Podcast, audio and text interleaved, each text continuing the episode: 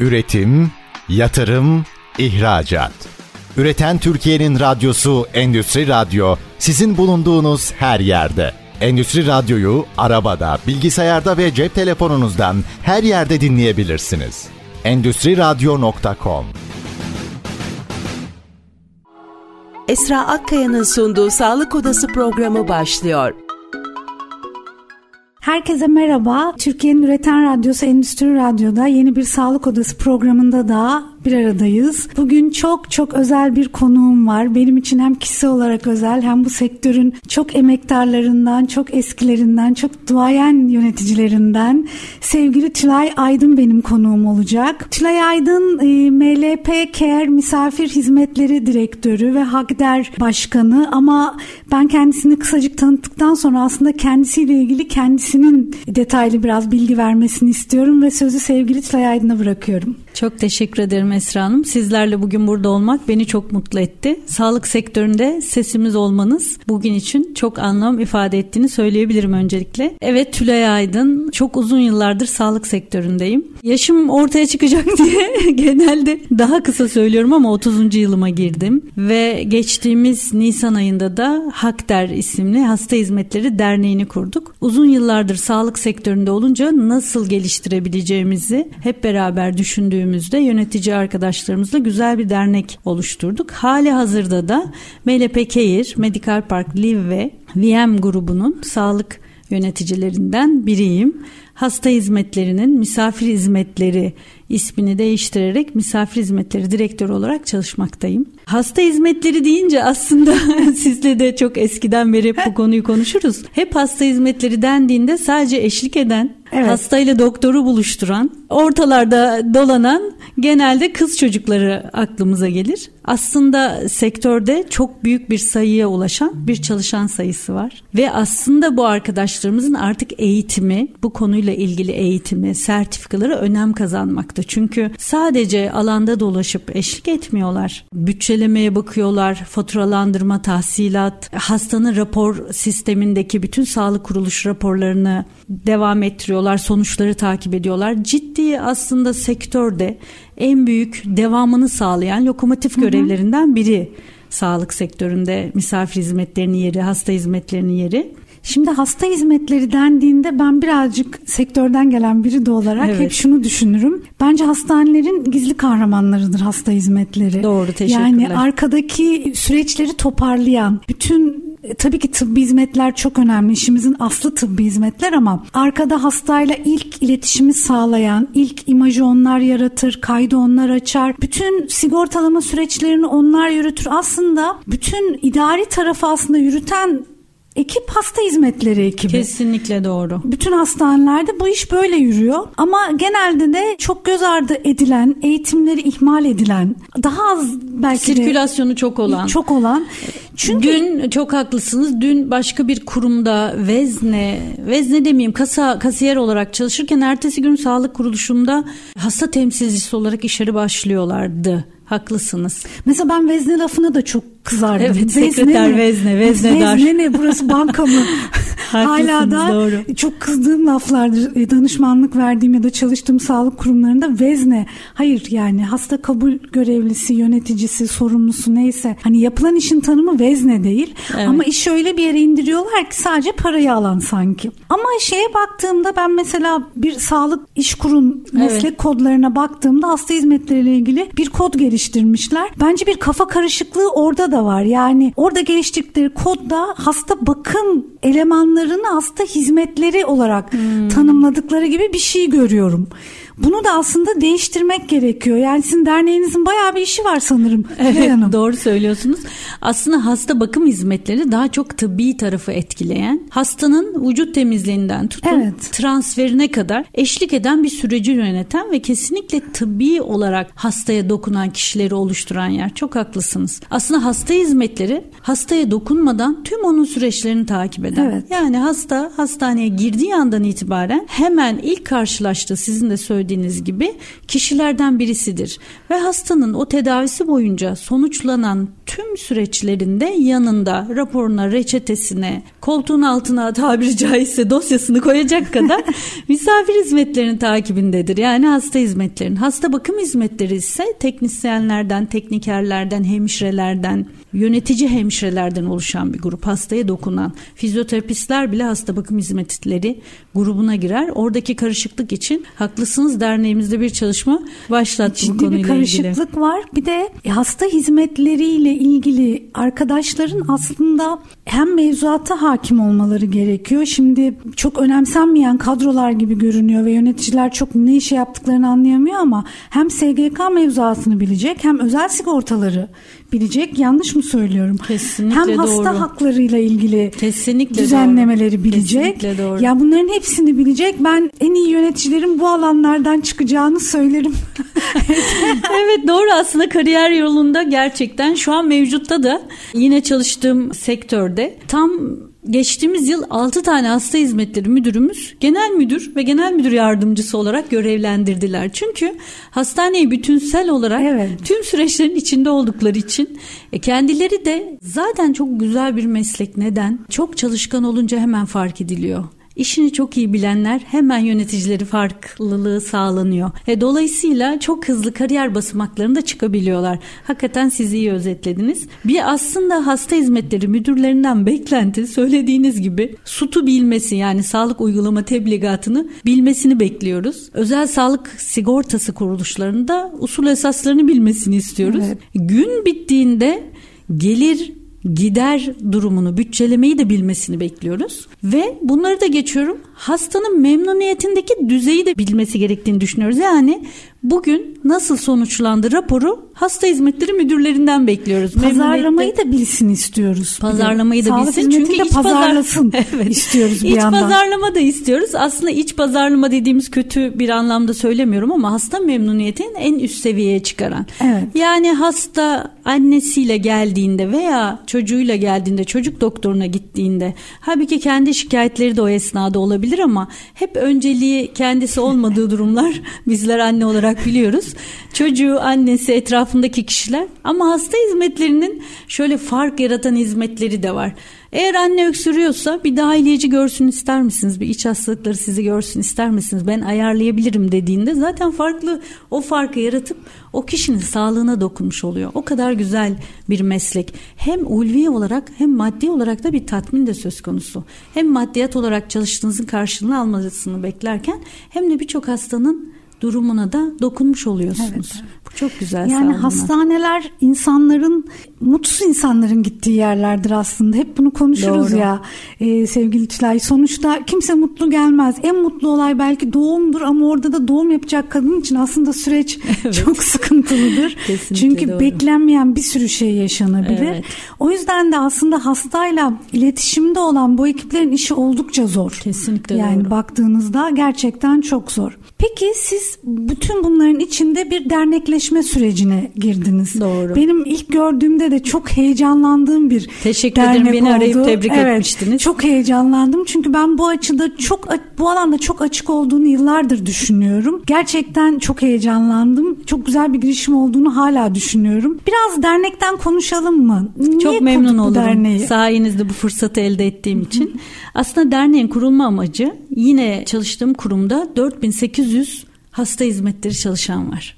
Dolayısıyla bunu tüm Türkiye'ye yaydığınızda sanırım bir 15 bin kişilik bir çalışana hitap edilecek bir derneğe ihtiyaç duyuyorduk. Aslında buradaki derneğin temel amacı basitten başlayarak bu arkadaşlarımızı eğitip bu sektörde kariyer fırsatları sunmak.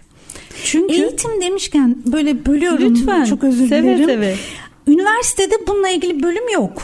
Aslında şöyle, tabii sekreterlik dokümantasyon 2 yıllık üniversitelerde böyle bir bölüm var. Sağlık yönetici fakülteleri var. Çoğu üniversitemizde var.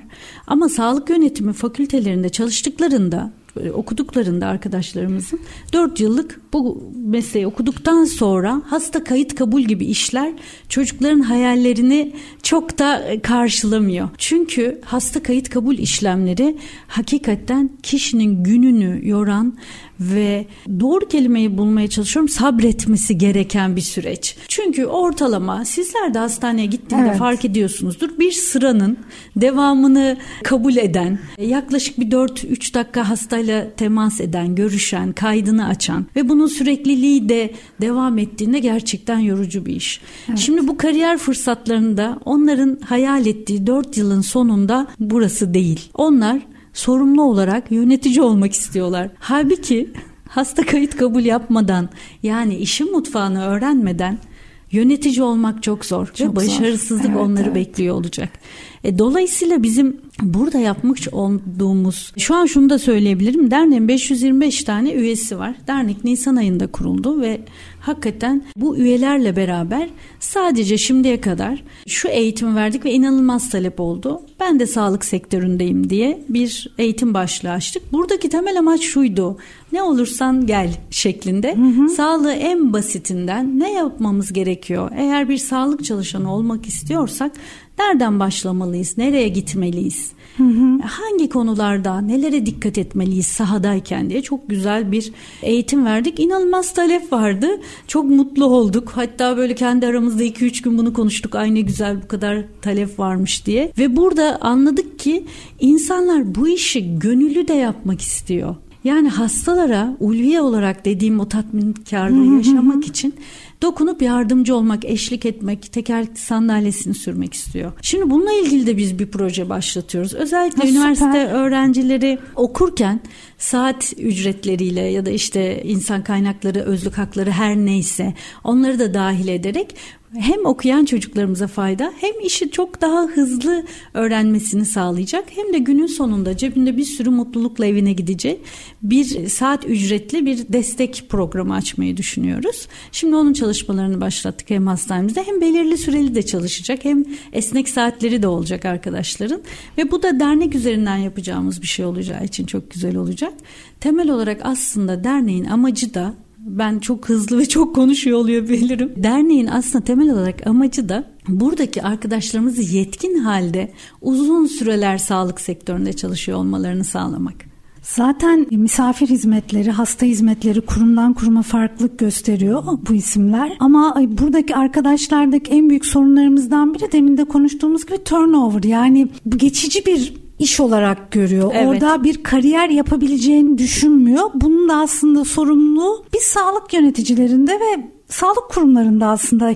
Kesinlikle. Yıllardır doğru. o alanlar öyle görüldüğü için bizler tarafından da baktığınızda e doğal olarak bunun bir yansıması da oraya gelen arkadaşlar da bu işi geçici olarak görüyor ve kalmayı düşünmüyor. Yani başlıyor sonra bulduğu ilk fırsatta hemen geçebileceği evet, evet. başka bir bölüme geçmeye evet. çalışıyor. Doğru. En büyük sorunumuz o zaten. Biz orada kalıcı aslında bir işi yaptıkça mükemmelleşirsiniz ve gelişirsiniz ve ilerlersiniz. Biz onu orada çok sağlayamıyoruz. O yüzden işimiz biraz daha zor sizin sanki. E, bunun kesinlikle doğru. Bunun nedeni doğru yöneticilerle de çalışmak.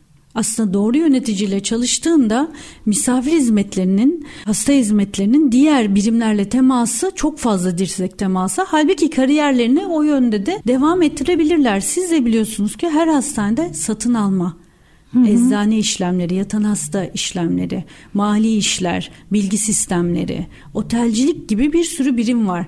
Misafir hizmetlerinde bu işi yaptıktan sonra diğer yerlere geçişleri çok daha kolay oluyor. Bu da bir kariyer fırsatı. Bu arada bizim neden ismimiz misafir hizmetleri temel olarak nedeni şu.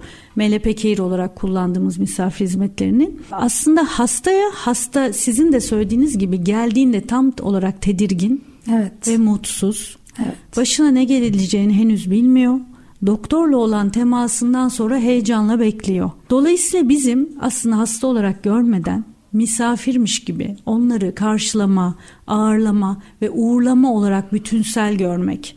Dolayısıyla rahatlatmak. O yüzden misafir dediğimizde hasta ismini biraz daha yumuşatıyoruz.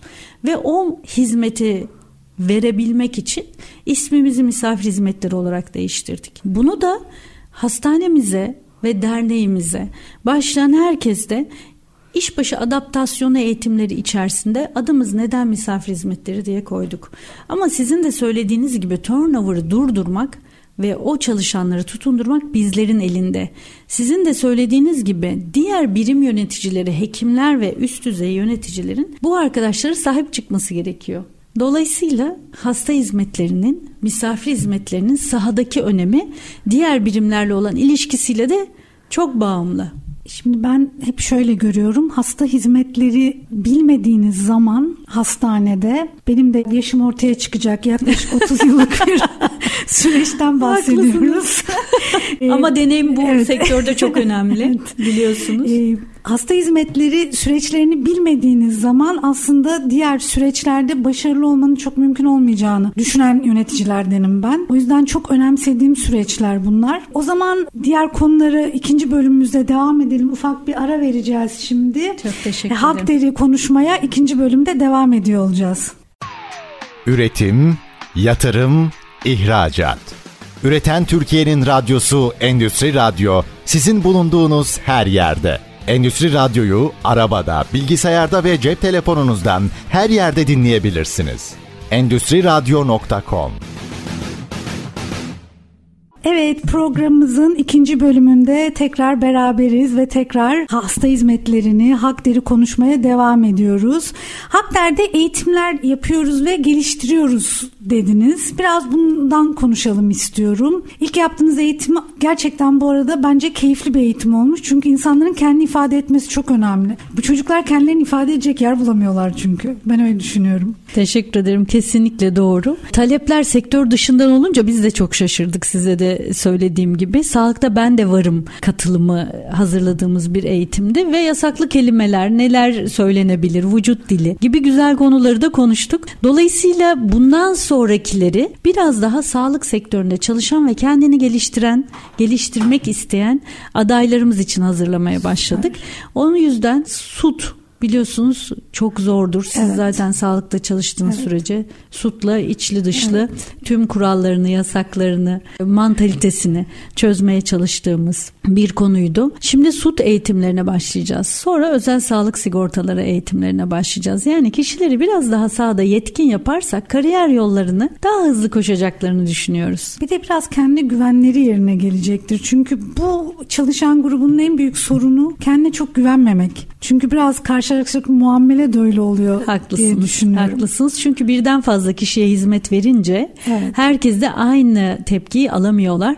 Özellikle hastalığın çok hassas konular olduğu için arkadaşlarımızın da baştan aslında kişisel gelişimi aslında söylüyorsunuz çok doğru. Baştan yaklaşımı, empatiyi öğreterek, vücut dilini öğreterek başlıyor olmamız gerekir. O nedenle herkese kolaylık sağlayacak eğitim paketi olacaktır böyle bir paket. Yani sağlığa hazırım dedi. Zaten biliyorsunuz hasta memnuniyetinde de hasta memnuniyetini oluşturan multidisipliner alanlar var. Otelcilik, yemek hizmeti, temizlik hı hı. hizmeti gibi veya hemşirelik hizmeti veya hı hı. vale hizmeti gibi misafir hizmetlerinde de burada rolü çok büyük. Ama çok. hasta hizmetlerinde memnuniyetin toplamına baktığınızda bu bütün o multidisiplinlerin hekimler de dahil toplu olarak değerlendirilmesine bakıyor. Yani sadece hasta hizmetlerinin eğitilerek hasta hizmetlerinin mükemmel hizmet vermesini bekleyerek değil tüm multidisiplinlerde o halkayı oluşturan bütün hizmet veren hı hı. sağlık sektöründeki arkadaşların da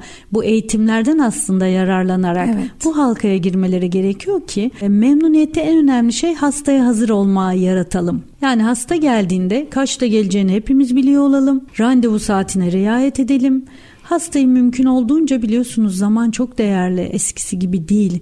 Eskiden hastaneye gider günlerce tetkik sonucu için açlık durumu için tetkikler yaptırmak için beklerdiniz. Ama şimdi iki saatte hastaneden hastayı çıkarmaya çalışıyorsunuz. Artık zaman çok değerli ve herkes çalışan. Dolayısıyla bütün o multidisiplinlerinde bu konuya yani tek hedefe koşarak memnuniyeti sağlaması gerekiyor. Dolayısıyla doğru söylüyorsunuz. Yani biraz bütünlüklü bakmak gerekiyor. Aslında çok işimiz var sağlık sektöründe. Evet. Daha biz çok yolun başındayız. Bitmek tükenmeyen konular olacak. Ama yani şunu paylaşmak isterim. Çok da bunu böyle gurur duyarak paylaşıyorum. Yurt dışında da pek çok hastane gezdim. Pek çok projede yer aldım. Evet. Türkiye'de bu konuda gerçekten çok iyi olduğumuzu düşünüyorum. Yani sadece size. tıbbi süreçlerde değil e, hasta hizmetleri süreçlerimizde de gerçekten çok başarılı olduğumuzu görüyorum ve bu bundan çok gurur duyuyorum ama yine de bize yetmiyor işte. E, aslında çok güzel bir konuya değindiniz. Çoğu hastaneler, bizler de dahil, uluslararası hastalar alıyoruz. Evet. Uluslararası sağlık hizmeti verdiğimiz tüm hastaların tabii ki memnuniyetlerini ölçüyoruz. Hem Türkiye içinden ölçtüklerimizle yurt dışında hizmet almış kişileri ölçtüğümüzde gerçekten yurt dışından hizmet verdiğimiz kişilerin memnuniyet oranları çok yüksek. Bu da söylediğinizi destekliyor. Yani bizlerin verdiğimiz özellikle sağlık hizmetindeki yardımcı sağlık hizmetler yani bizler hı hı. hastayı kendini iyi hissettirmek, güvende hissettirmek, doğru hekimle buluşturmak, doğru branşa ulaşmasını sağlamak, iyi ağırlamak, eşlik etmek gibi şeylerde yerli hastaya göre yerli doğru bir kelime olmayabilir. Ona hep İç, ben de tereddüt evet, ediyorum. Çok hoş bir kelime olmayabilir. Diye. Evet. İç Aynı şey, hastamıza şey, diyebiliriz. Evet. İç hastamıza verdiğimiz hizmetten yurt dışı hastasına verdiğimiz hizmet oranlarına baktığımızda yurt dışı hastası daha çok memnun olduğunu görüyoruz Türkiye'den.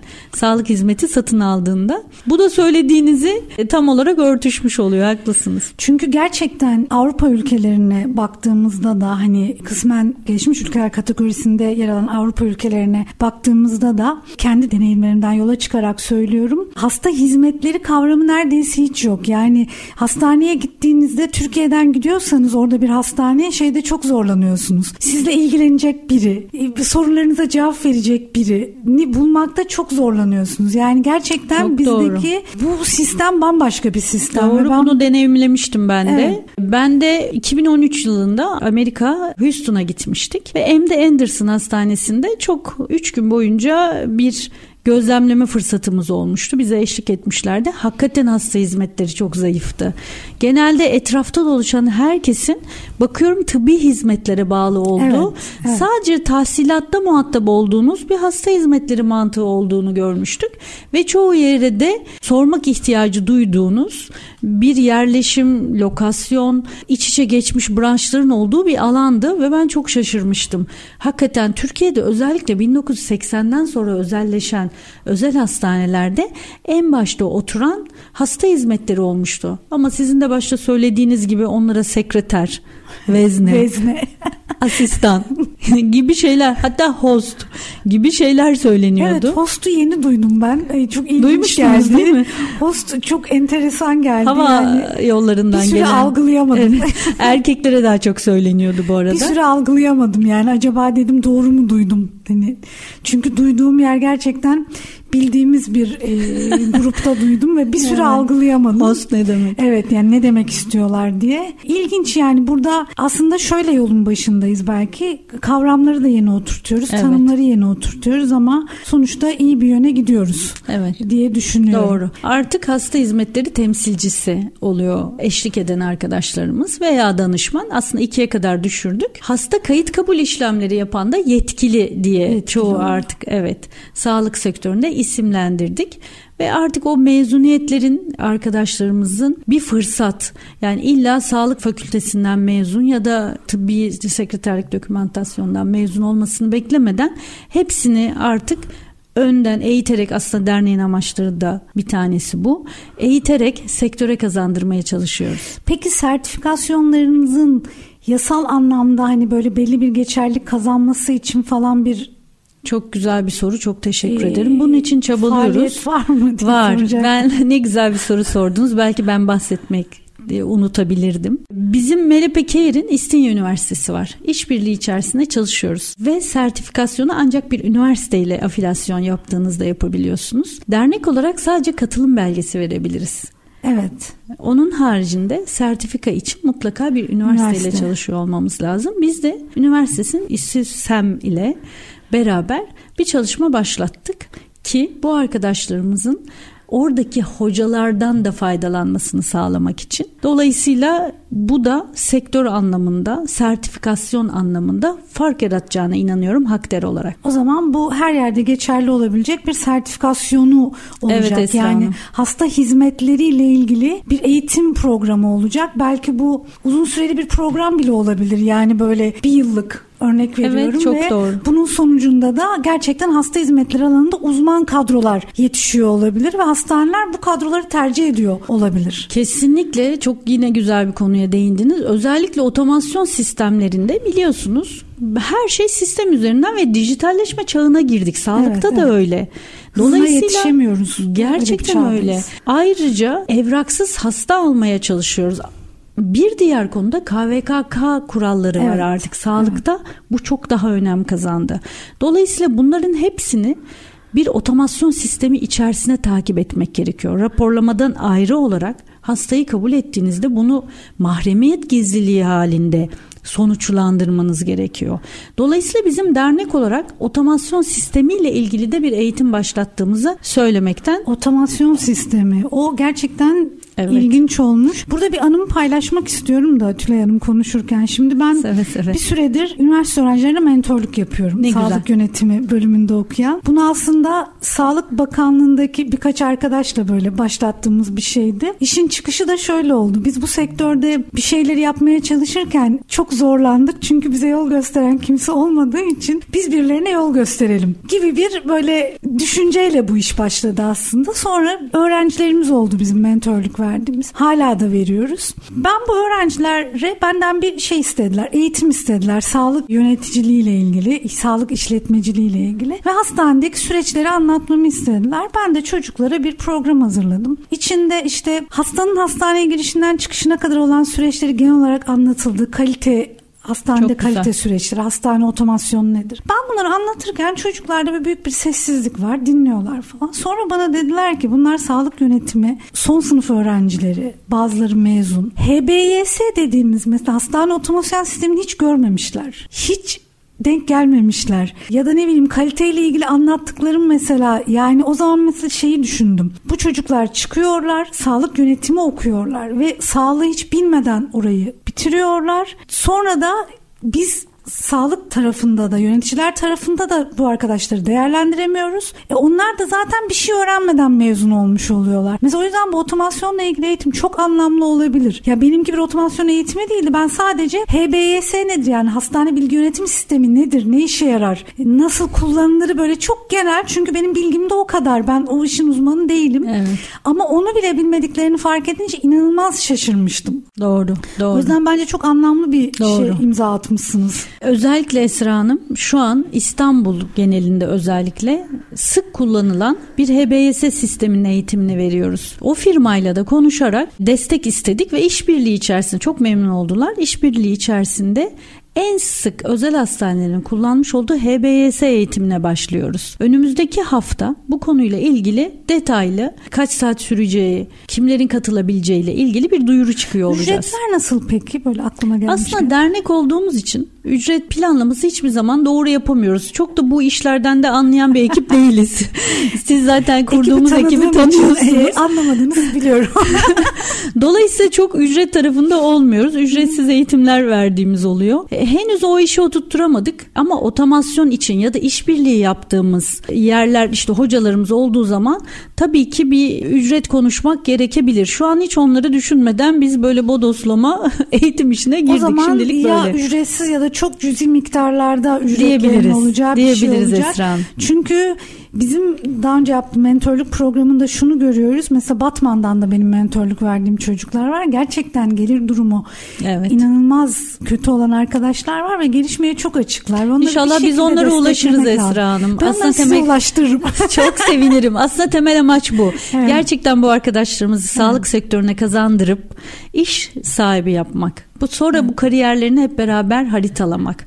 Gerçekten çok önemli. Desteğiniz çok bizim için var. önemli. Peki ben bir şey daha soracağım. Şimdi Lütfen. İstinye Üniversitesi ile çalışıyorsunuz. Çünkü evet. zaten sizin çalıştığınız kurumlar İstinye Üniversitesi ile iç içe geçmiş kurumlar ama sonuçta Hagder belli bir kurumun derneği değil sonuç değil. itibariyle. Tamamen bağ. Şimdi değil. bunu da bir açıklığa kavuşturalım. Evet, bir yanlış anlaşılma olmasın isterim. Kesinlikle çok Çünkü doğru. Çünkü bizde hemen her şey etiketlendiği için bunu da bir konuşmak isterim. Hagder tamamen bağımsız bir yapı. Kesinlikle öyle. Kesinlikle. Sadece burada çalıştığımız kurumda beraber kurduğumuz kişilerden tecrübe aynı sizin 30 yıllık tecrübeniz gibi sizlere ulaşıp bu derneğe katkı sağlayacak kişilerle kurduk.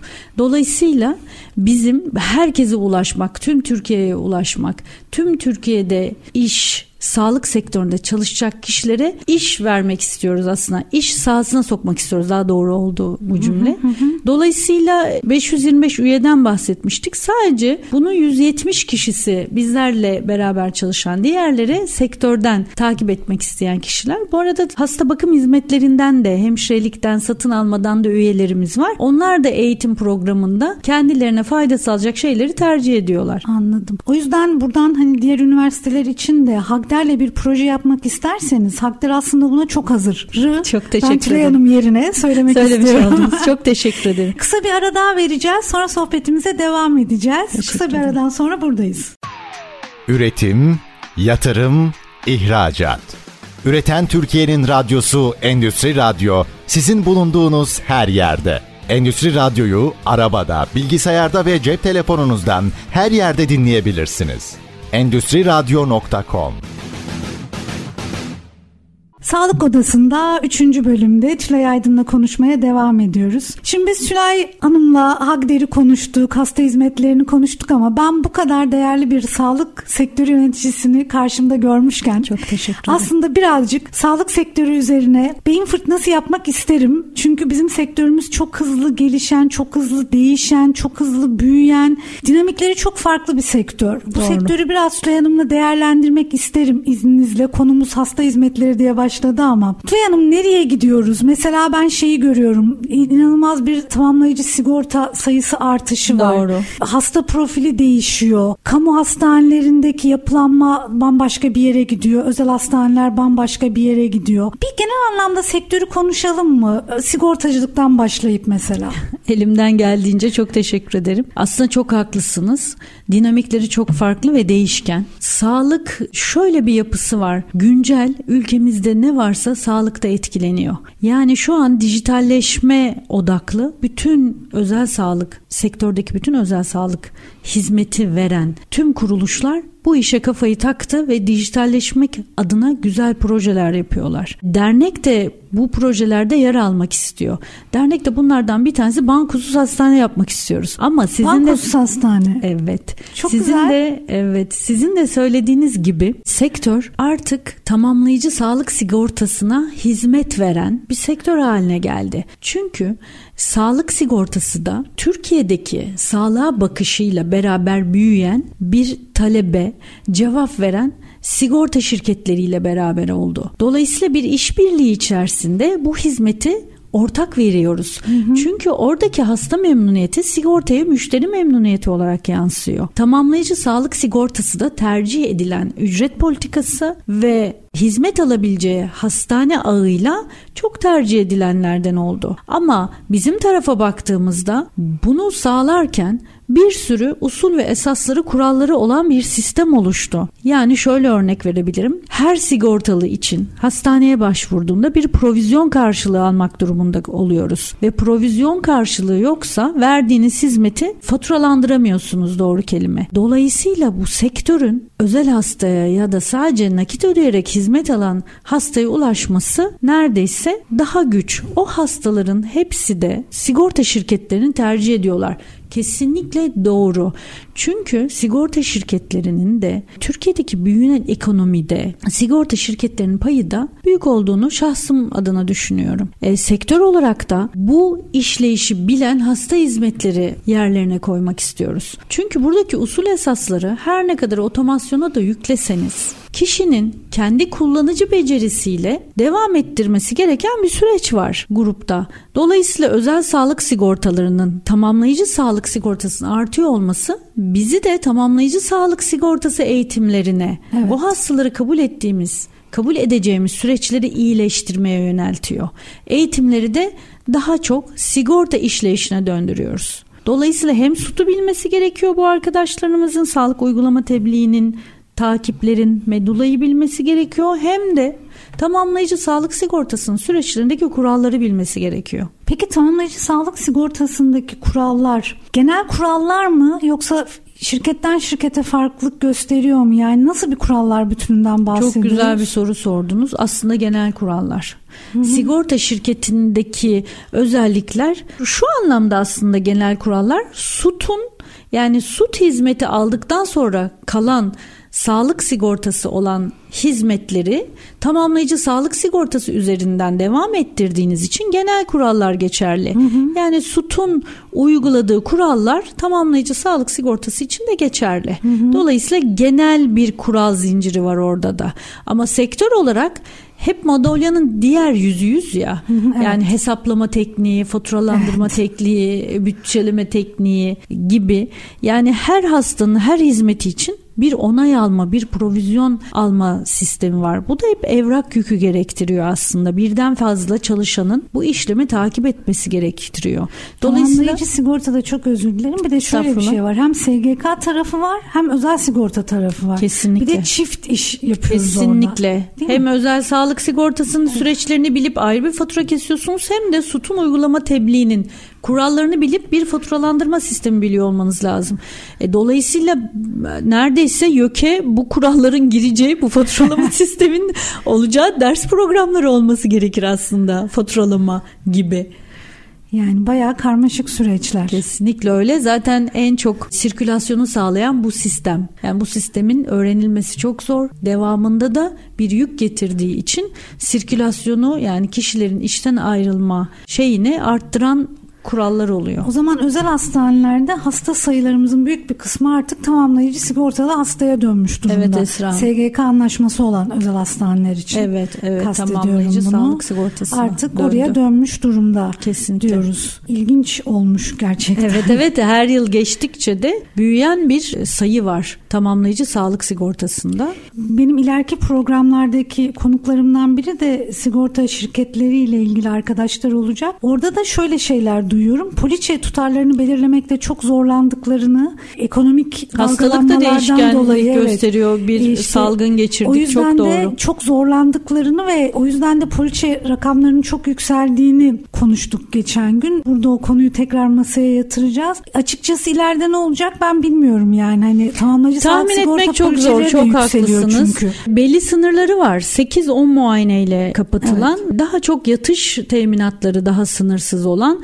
ve geçmişten gelen hastalıkları yine kurallar zinciri olan bir sistem var. E, dolayısıyla haklısınız. Bu büyüyen sistemin Hı-hı. nereye gideceği yani her yıl artan hem sigortalı sayısı hem poliçe tutarları var. Sağlık ama başta da söylediğimiz gibi Türkiye'de sağlık hizmeti paralel olarak büyüme gösterdiğinde Hı hı. Aynı şekilde tamamlayıcı sağlık sigortasını da gösteriyor.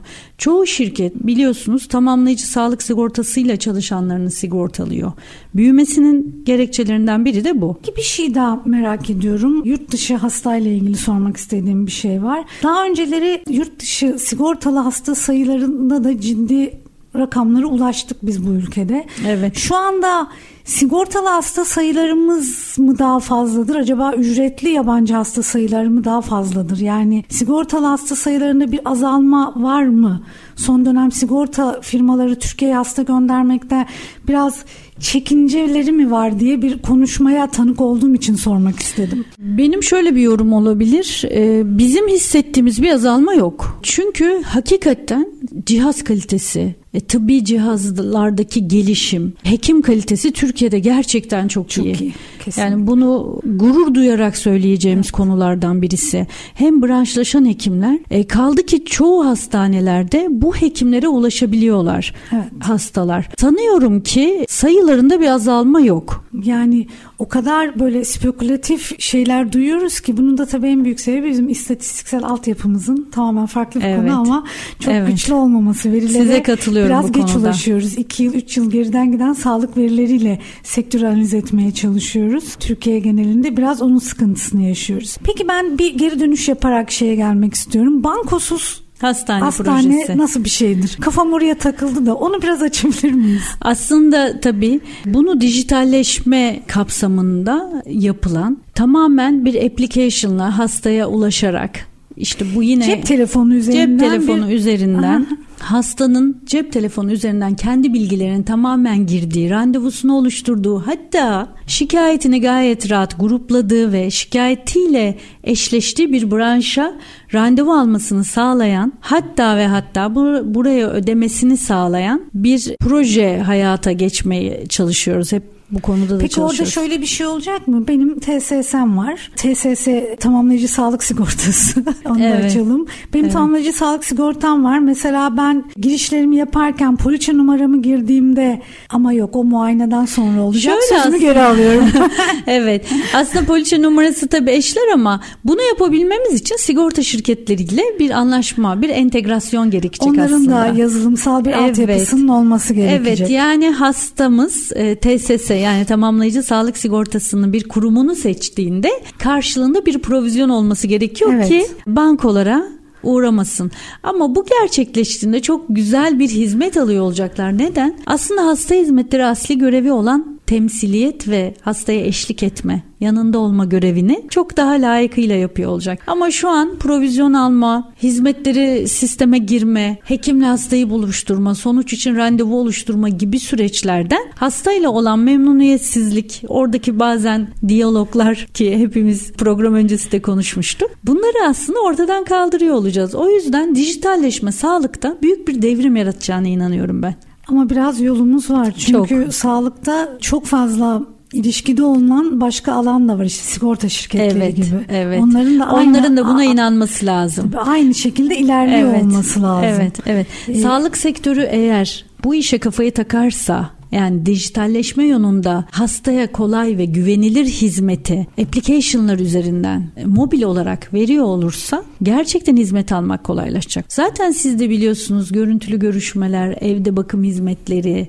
e, gibi şeyler aslında yaygınlaşıyor. Bu da pandemide sıklıkla kullanılan bir şey oluşmuştu. Pandemi bizi biraz hızlandırdı zaten. Hızlandırdı Yani evet hayal etmeyeceğimiz hizmetlere hızlanmış Biraz olduk haklısınız. kaldık gerçekten. Evet. Pandemi biraz bizi hızlandırmış oldu. Peki Hagder'le ilgili tekrar bir geri dönüş yapmak istiyorum ben Hagder tarafına. Hagder'le ilgili eğitimlerimize başlıyoruz dediniz. Evet. Ben şöyle bir şey bu programa gelmişken rica edeyim. Biz Hagder'deki aslında bu işi yapan üye arkadaşlarla da bir program yapalım isterim. Çok güzel Biraz olur. kendilerini ifade etsinler. Yani biraz bizim bankodaki şimdi dinleyicilerimize şunu söylemek istiyorum. Hastanelere gittiğimizde karşılaştığımız o genelde lacivert giydirilen 不认识。Genelde o renge de Evet, kızdığım için evet, söylüyorum. evet. O arkadaşlarımız işte bizim hasta hizmetleri de misafir hizmetleri çalışanları dediğimiz arkadaşlarımız. Aslında o arkadaşlarımızı konuk ettiğimiz, o arkadaşlarımız dinlediğimiz bir programın çok keyifli olacağını Çok düşünüyorum. güzel olur. Kendilerini ifade etmeleri çok da güzel olacaktır. Böyle bir çalışmayı yapmayı ben gerçekten çok isterim. Tekrar dinleyicilerimize döneceğim. E, gittiğinizde o karşılaştığınız arkadaşlarımız hem size hizmet veriyorlar hem doktorlara hizmet veriyorlar. Çünkü doktorların muayene süreçlerini de düzenliyorlar. Sizi içeriye alıyorlar. Bazı hastanelerde kayıtlarını yapıyorlar. Tıbbi kayıtları doktorlarımızın söylediği